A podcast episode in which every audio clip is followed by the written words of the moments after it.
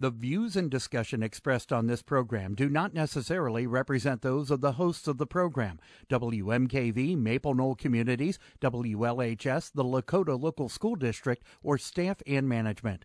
The information and advice presented are educational in nature and not intended to be taken as specific legal, accounting, or other professional advice. Always consult with your own legal, accounting, or other professional before making any investment.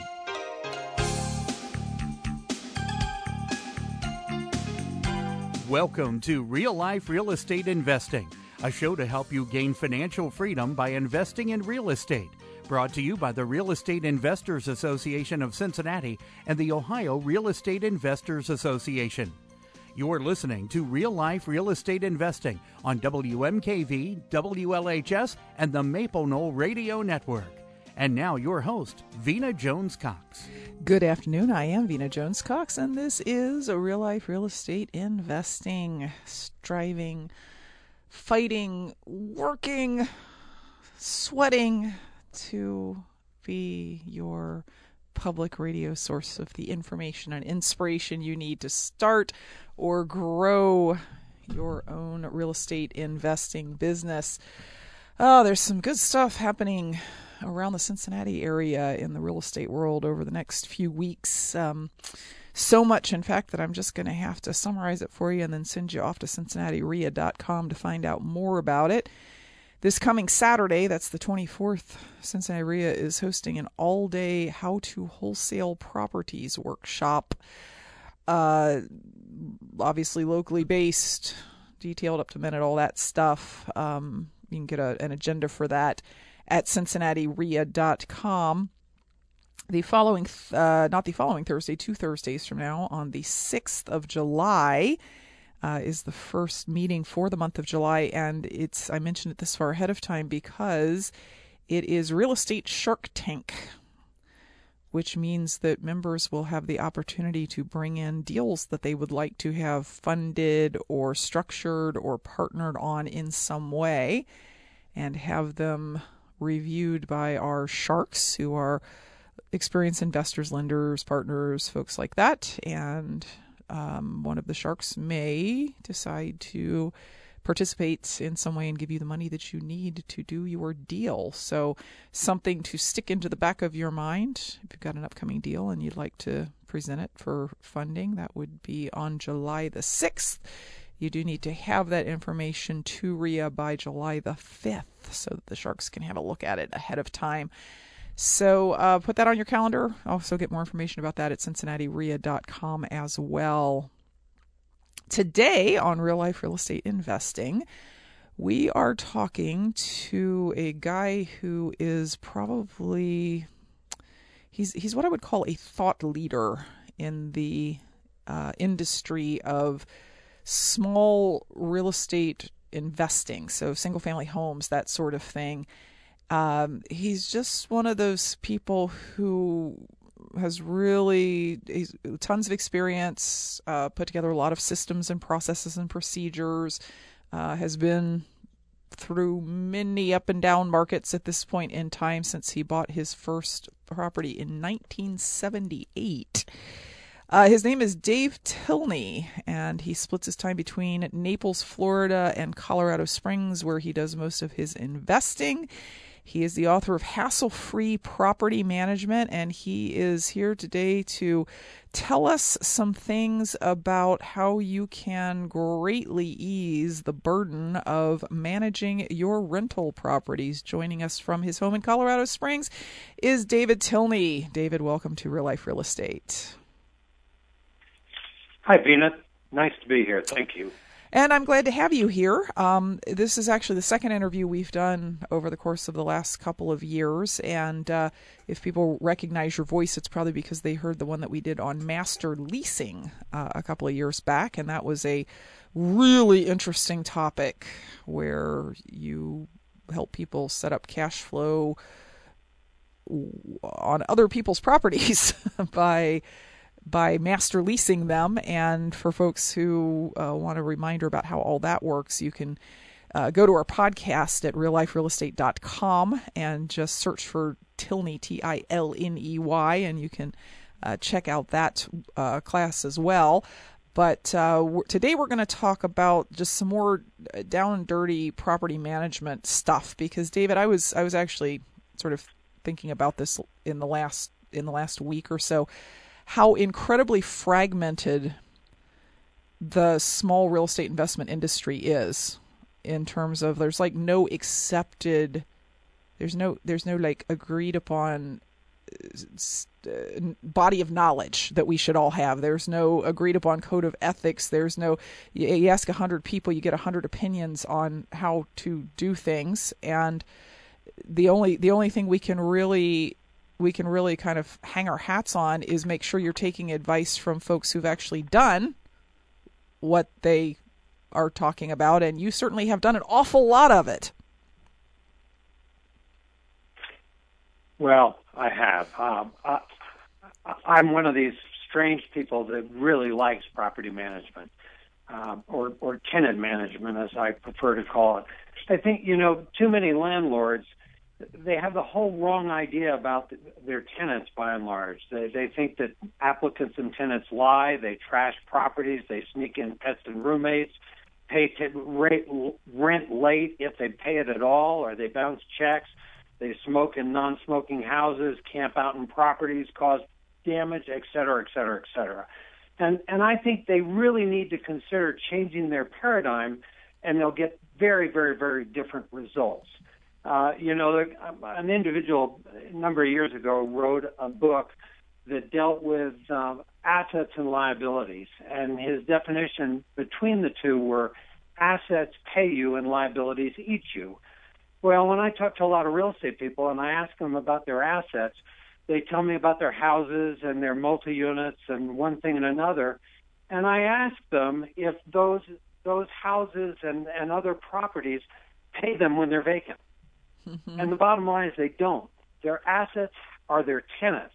And they just don't understand that that they need to understand that tenants are your biggest assets. I, I had a, a an individual I knew in the Ohio area that um, called me up and he said, you know, I have this real problem.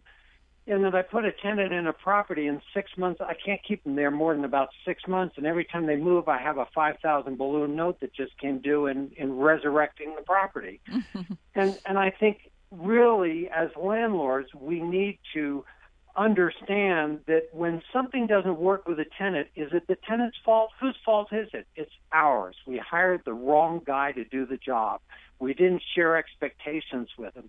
Their moral code was wrong. Something in our system didn't work so that we got the right person to do the right job.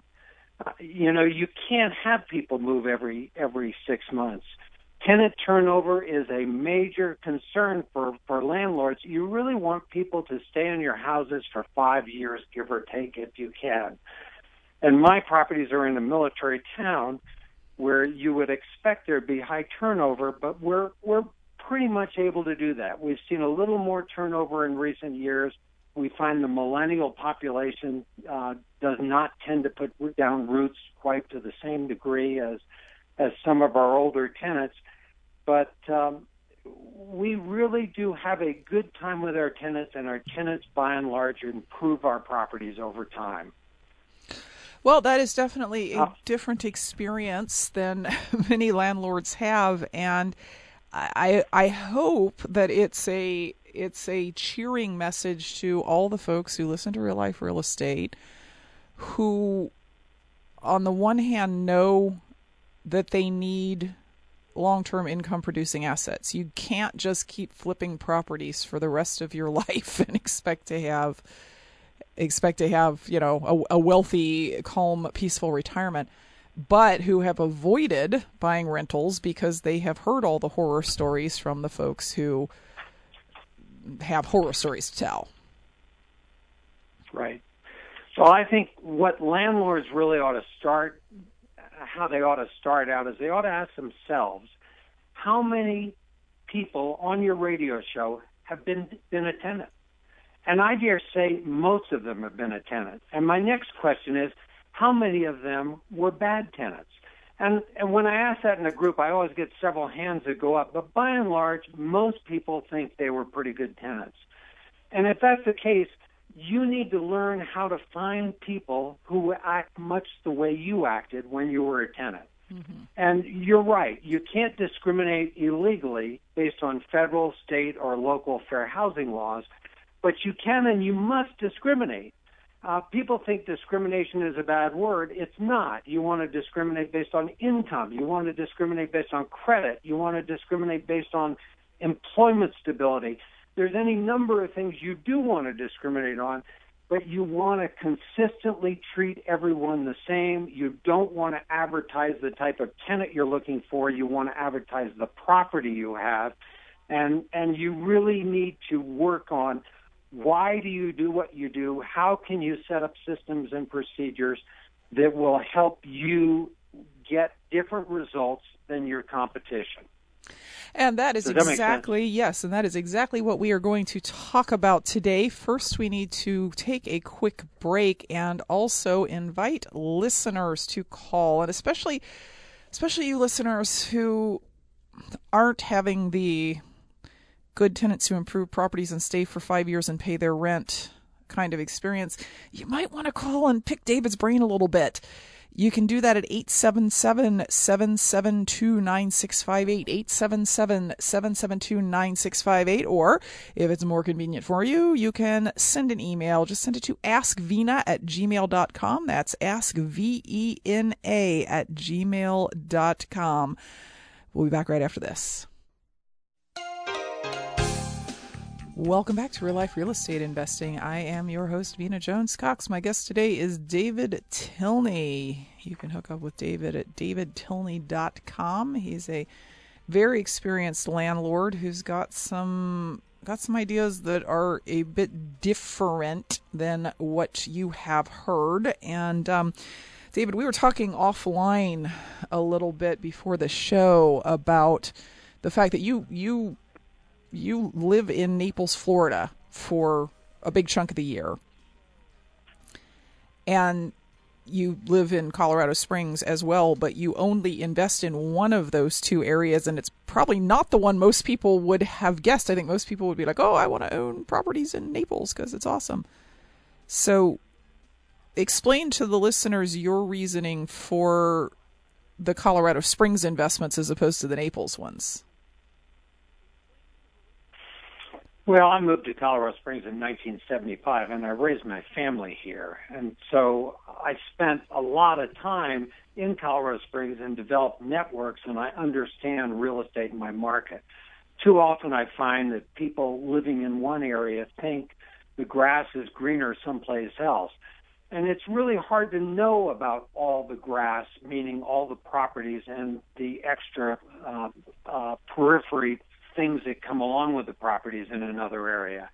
Naples, Florida, for example, is a very much a resort community, and people are. It, it just grows tremendously during the months of, let's say, January through March. Uh, and the rest of the year, uh, most of those folks are snowbirds and they take off.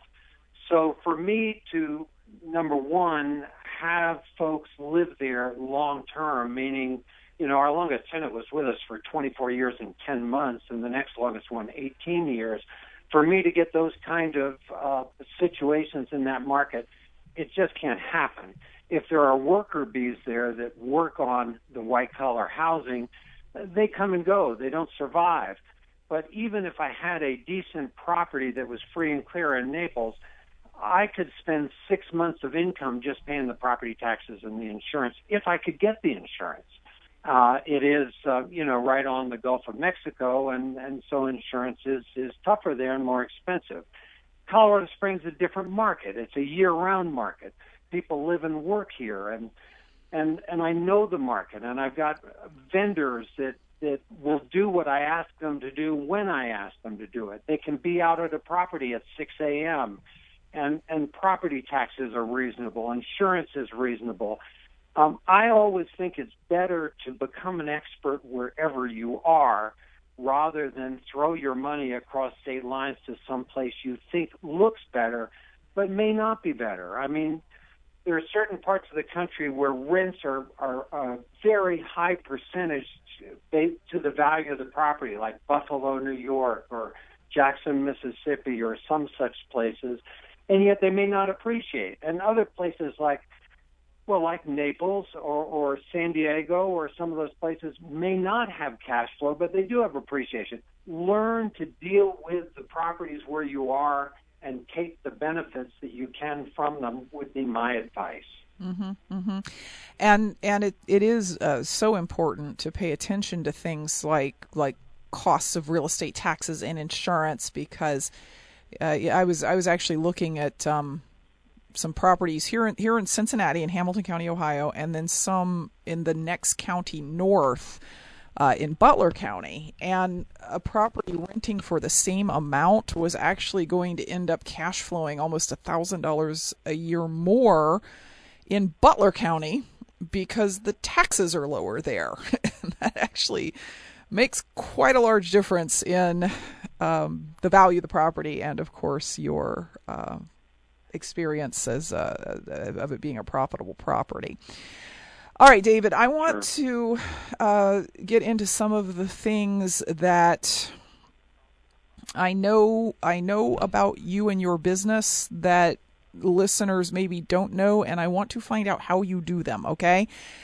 First of all, sure. you you rarely you rarely have economic vacancy in your units. You you have like tenant moves out, new tenants ready to move in immediately, where most people have a month or two where they're getting the place fixed up and advertising the unit and qualifying people and getting them in. How how do you go from tenant to tenant to tenant with no downtime?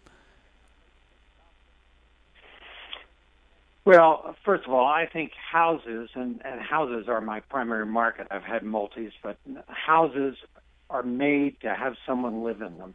You really need to have a good steward in the asset taking care of them. Funny things happen if they're vacant. So you really need to create systems so that you can accomplish that as best as possible. And just to give you some examples, in some parts of the country, if you have a vacancy in a house and you have air conditioning, you may lose your air conditioning compressor when copper prices are high, uh, you may find someone rips the wiring out of your walls. You can't afford to do that. You need someone there, a caretaker, taking care of that property. And of course, mowing the lawns and doing all of the other things that, that are involved. So, what do we do? Our existing tenants show our properties to all new applicants. And, and we motivate them to do that, and they hand out applications. And quite honestly, it's much better for someone other than yourself to sell the next applicant as to why they want to do business with you. So when our existing tenants are are showing our properties, answering questions honestly uh, of the prospects that are looking at them, and sharing with the prospects that we are good people to do business with, that helps a lot. And we do go from a tenant to a, to a tenant uh, the exact same day. It, you know, you think about it. Most people move out of a rental on the last day of the month. Most people move into a rental on the first day of the month. So if you are very good at doing your make readies, which is a the time between one tenant and the next, painting, uh, scrubbing up, and whatever you've got to do, and it takes you two or three days. How much rent have you lost? You've really, in many cases, lost one month. And one month, if you have a turnover every year, you can't afford to be in business and lose that month. Once every two years, you can't do that. You've got to set up systems so you can go from that tenant to the next tenant without the downtime. Mm-hmm. Mm-hmm. So, but I, you know, I'm thinking, I'm thinking there might be some stuff that you, as the landlord, would need to do between, especially if you've got a tenant for five years. It don't isn't there some delay where you fix the kitchen cabinet, paint the place, carpet the place, do something, or, or you literally like people are moving out and moving in on the same day? Sure, I mean that can happen, but you see, our whole viewpoint of tenants is so different than most landlords. What we think we do when we put a tenant in a property is we're hiring an employee to do a job. And the employee is the tenant. And the number one job description that we share with them is we want them to maintain and improve the house and grounds. Secondarily, is pay the rent on time, but that's a given. Thirdly, we want them to get along with the neighbors. Fourthly, and I look them in the eye and I say, I at least want you to stay until you die and hopefully until your kids die. And lastly, we want you to leave us alone. And what we pledge to do is treat you with respect and leave you alone unless you have a problem. And if you have a problem, when you pick up the phone and call us, we're Johnny on the spot. Now, so so what does that mean? What it means is that rather than a landlord tenant relationship in constant conflict, we're looking to accomplish a lot of the same things. I want happy people in the best houses on the street, and they've made them the best houses. We haven't. Um, we will do major improvements when a tenant's in a house. We have many times taken out the wall between the living room and the kitchen to exp- expand our properties and pulled out the kitchens and put in new kitchens when the tenants are there. We can't always do that, but we, we will go and, and talk to an existing tenant who we've done business with for a while and say, what would you like to have happen to this house, you know, if Santa Claus came? And we'll, we'll plant the seed that wouldn't it be nice to have an open kitchen with an island in the middle?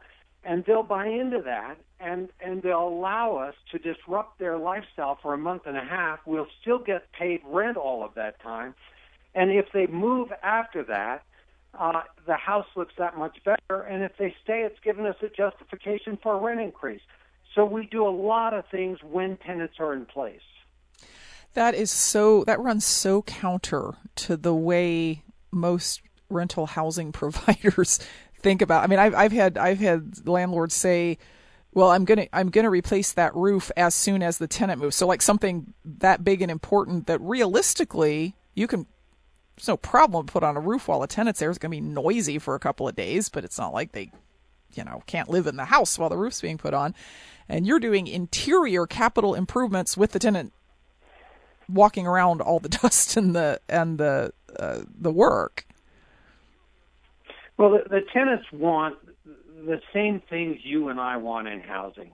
I mean, if if you want to update the windows, they're delighted to have you update their windows. It will keep their houses cooler in the summer and warmer in the winter.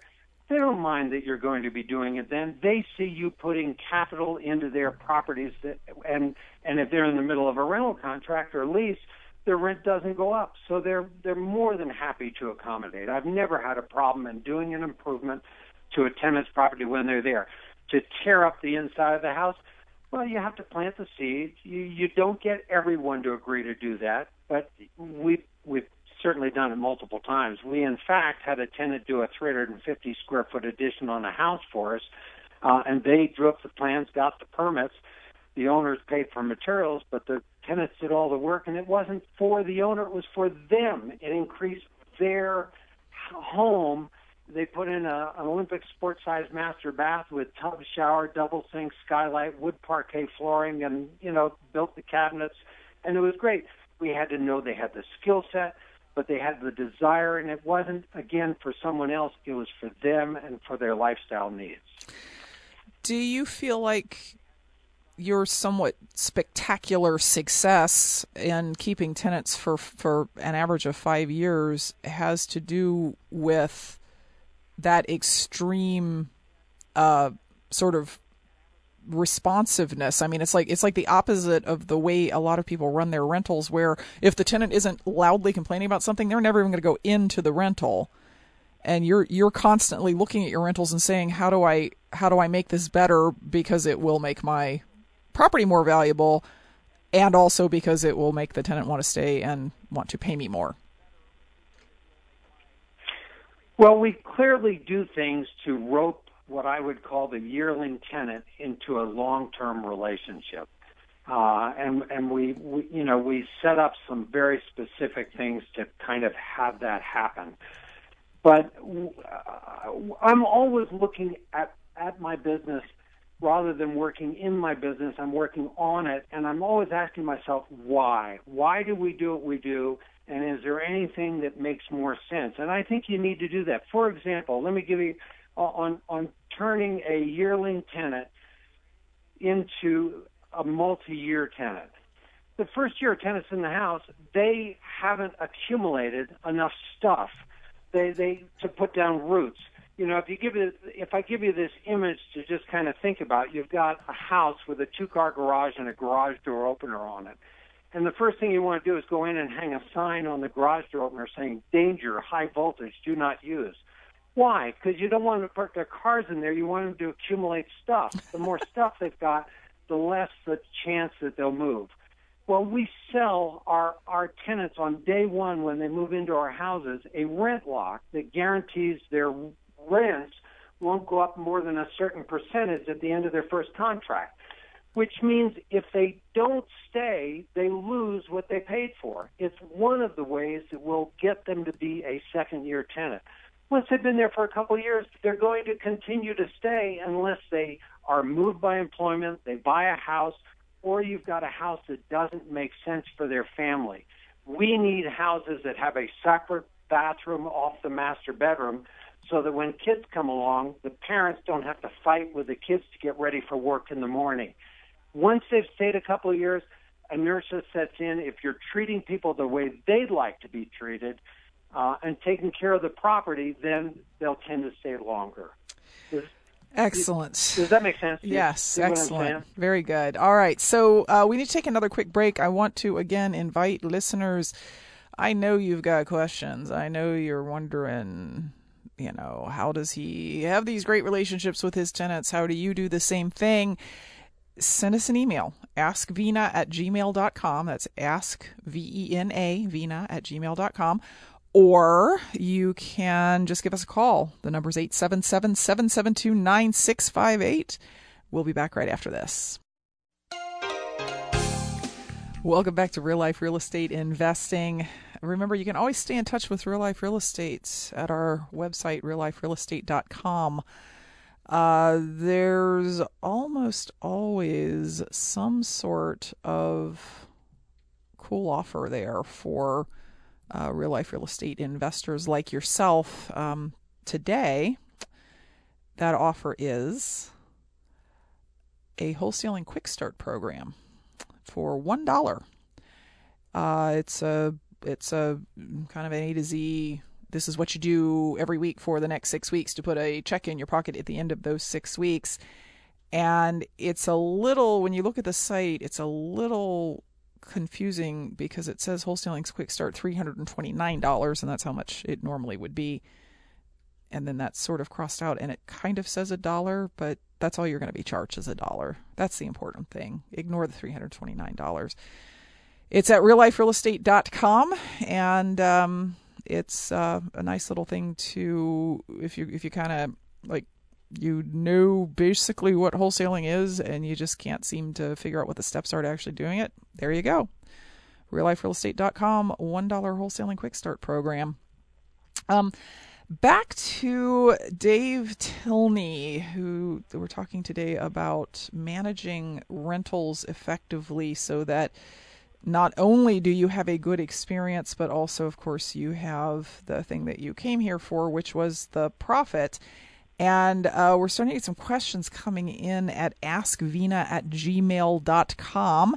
Uh, Dave, the first question that, that just came in is from Sarah in Northern Kentucky. And Sarah says, I'm wondering what types of single family homes Dave rents. Are they more expensive or less expensive? I'm just trying to get a visual on what sort of tenant actually improves properties. Yeah, I've run the whole gamut. I mean, I've run the 800 square foot houses and I've run the 3,600 square foot houses. Uh, I probably like least the high end white collar houses because there's too many moving parts. And uh, those folks, if they do lose a job, they send out resumes and money doesn't come in. Uh, my target market is probably high end blue collar low end white collar that the the individual with a champagne appetite and a beer pocketbook uh, they can move into it and trap themselves. And the white collar guy if he has to come down in housing he won't lose his self esteem in the process. In Colorado Springs uh, certain things that I require I do need a two car garage because it snows here. Uh, that's important to me. I want a three or four bedroom house I do want a bathroom off the master bedroom. Um, that's pretty much it. Schools are important. Locations important. Uh, as I say, I've run the whole gamut. I mean, I've had fourplexes where my fourplex is the only one that's not boarded up in an area of town, and we've called it the oasis in the desert. So we've we've had all of those various types of properties, but I like single family houses because you don't have noises and smells from people above you or below you or other people's pets causing a problem. And I find that it's the only piece of real estate that comes complete with an on site resident manager called tenant.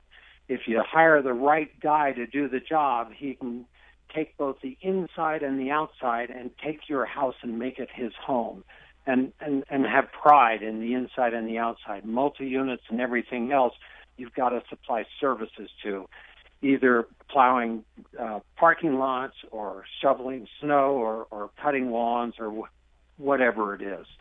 So hopefully I answered your question well mm-hmm. enough. Yeah, I think I think that's exactly what Sarah was looking for. Um, okay, so let me flip back over to my email box here because there was a second email from another listener, and unfortunately it's loading right now. So I'm going to uh, ask you my next question while we wait for this to load. Um, tell me about your tenant screening process because you've got to be you've got to be doing a pretty good job of screening people if you're getting people who are both staying for a long time and also are good citizens and improving your property and all of that sort of thing. Yeah, I think tenant screening is 90% of the business. Uh, and, you know, we did an eviction back in 1981 and we haven't done one since.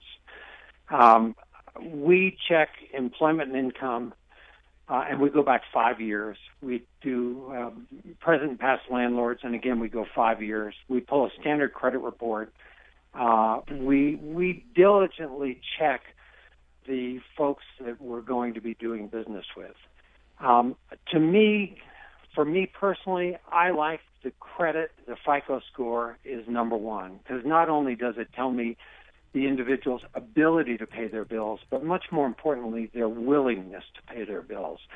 And that doesn't mean, you know, and I'm not talking about, you can get decent FICO scores for folks in an 800 square foot house uh, in an older part of town, because we, we certainly have over the years.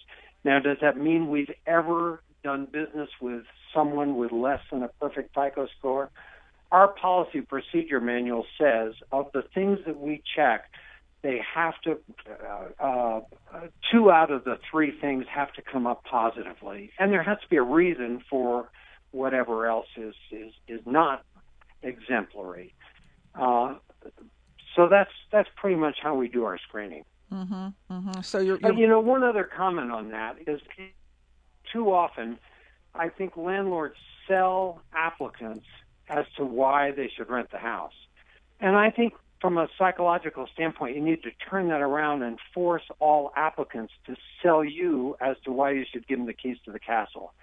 And so we'll do that. If we're not getting enough response, you know, when, we're advertising a property, if if what we're trying to accomplish is hire someone to do a job and find the best employee, you don't want the only employee who applies for it to be forced to give it to them. You need multiple people. And and the other thing we found, you price your house your property too high, and you only have one people one person apply, that person is generally appealing to your greed. And you'll find if you really scope them out, you know they probably don't do everything they say they're going to do. Good folks don't have to pay above market rents. So number one, you've got to price your houses right. Number two, you've got to, I think, have a certain amount of pride in your properties yourself because you can't expect someone else to have pride in them if you don't. But that that whole process of of, um, of, of first of all presenting the properties and then screening the tenants for the job skill. We ask things in our applications, for example, uh, the skills that you've got, um, plumbing, roofing, appliance repair, other toolboxes, tools you own Uh, those things are very important to us because we are hiring someone to move into our house and take care of it. And a house is very different from an apartment in that when something's wrong in an apartment, your tenant wants to call a number, have someone wearing a uniform, carrying a toolbox, come down the hall in the next 30 minutes. The person in the house wants to be able to walk outside his front door, walk all the way around his house, and say, "Get off my property." It's a different type of a living experience to live in a house over an apartment and we screen for that difference. Mm-hmm. Mm-hmm. All right, very good. Um, so, so to to just so I can have my own notes complete here, the three big things you look at are credit score, which means you must be pulling credit, which a lot of landlords don't bother to do because they assume that their folks are going to have terrible credit, so they don't want to pay to pull the credit. Um, and then also, you said you look at employment and employment history. And what was what was the third big one? Present and past landlords. Present past landlords. And all the right. present landlords, you don't know. They may be saying something good to get rid of them. But yes, we do all of those three things. We do them every time. And along with credit, we get um, uh, criminal history, sexual predator, all of the. I, I pay for every possible screening tool that my credit company will give me. Mm-hmm. I think that's important. Mm-hmm. And it's also surgical. It's very quick. It's the fastest thing you can do is to pull the credit. Very good. Uh, going to take one last quick break here, and then we're going to come back and answer questions from listeners at 877 772 9658 or at askvena at gmail.com. We'll be back right after this. Welcome back to Real Life Real Estate Investing. I'm your host, Vena Jones Cox. David Tilney is my guest today. David is the author of Hassle Free Property Management, and you can hit him up at davidtilney.com if you want to know more.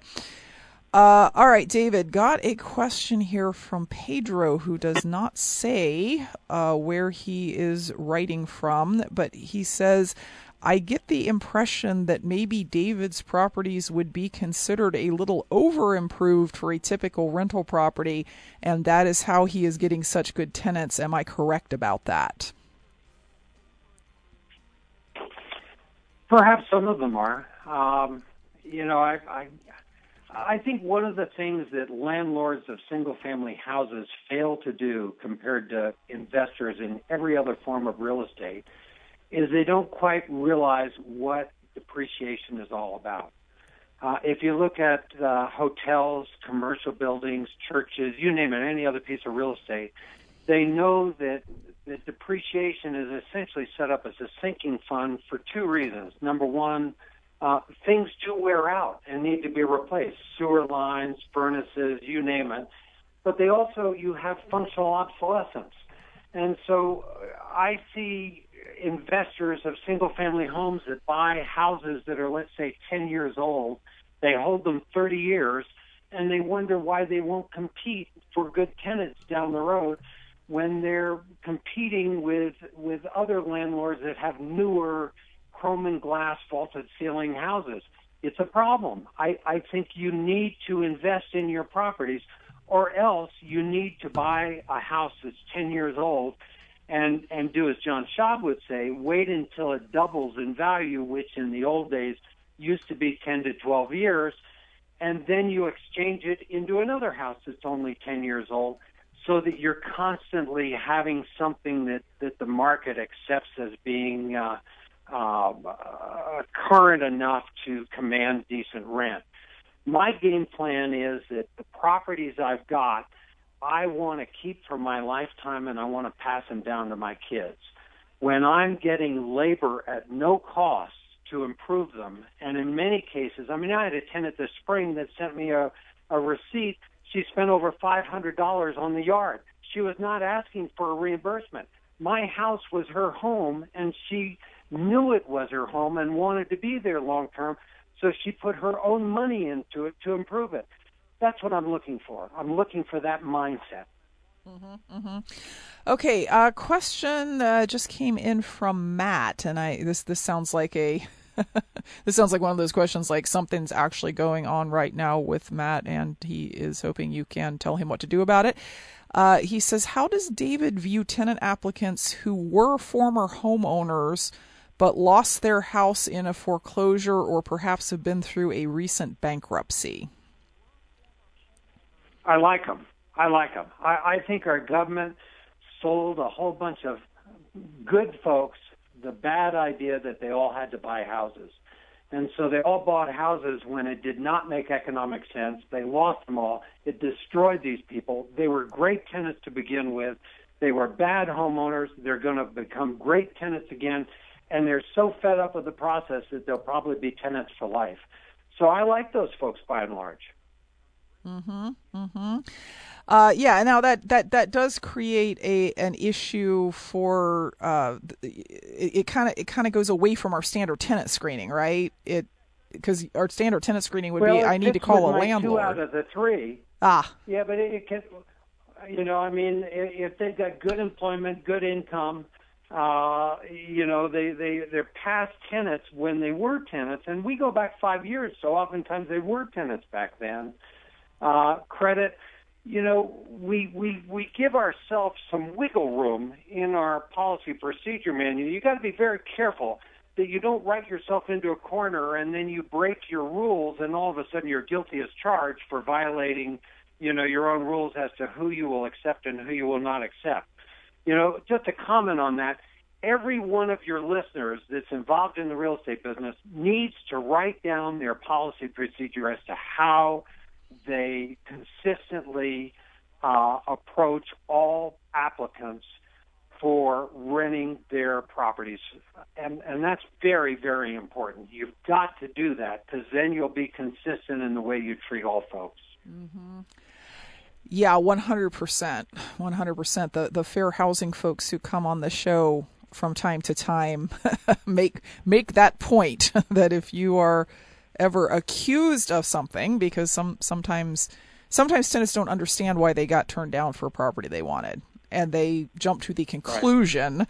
that it was because of their membership in a protected class and then they go and right. talk to the fair housing folks and the fair housing folks come and talk to you and if you have written policies procedures and systems and records that say this guy got turned down because of x and this guy got turned down because of y uh, it makes it makes their job, which is to prove that you did not in fact discriminate, a lot easier. Well, and it makes your job in protecting yourself a lot better too, because you know fair housing is one of the very few places in our society where you're deemed guilty until proven innocent. So you need to have all of that information as to how you deal with uh, all of the various protected classes in a uniform fashion and that includes the latest rules on disparate impact.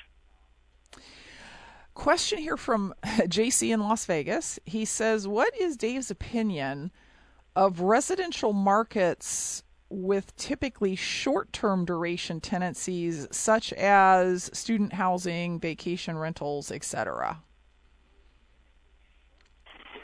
Yeah, I know it's a good business. It's just not my business. To me, it sounds like a job. My my situation is I'm essentially retired, certainly semi-retired. I have very few moving parts to my business. I collect all my rents in five minutes a month. I use ACH. I take the money out of my tenants' bank accounts. I've already set it up to come out the uh, last business day of this month. All of our rents are due before the first and and so you know I take it out. If tenants owe me more, I take more. If they owe me less, I take less. I, I just don't have many moving parts.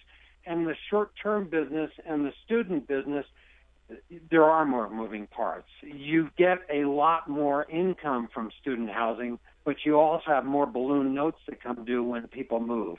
Uh, I have friends that are very, very good at that market and very successful. It's just not a market I play in. Mm-hmm, mm-hmm.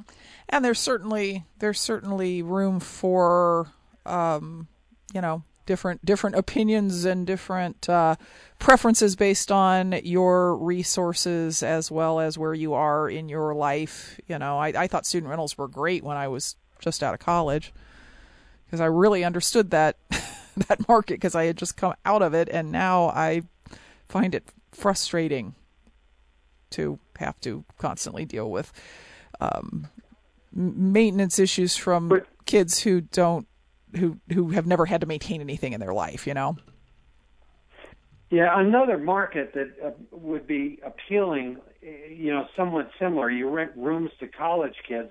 How about taking a house and renting it to uh, older age people that need care and by the room? I think people are very successful in doing that. It's just a market I'm not from. I haven't personally been involved in.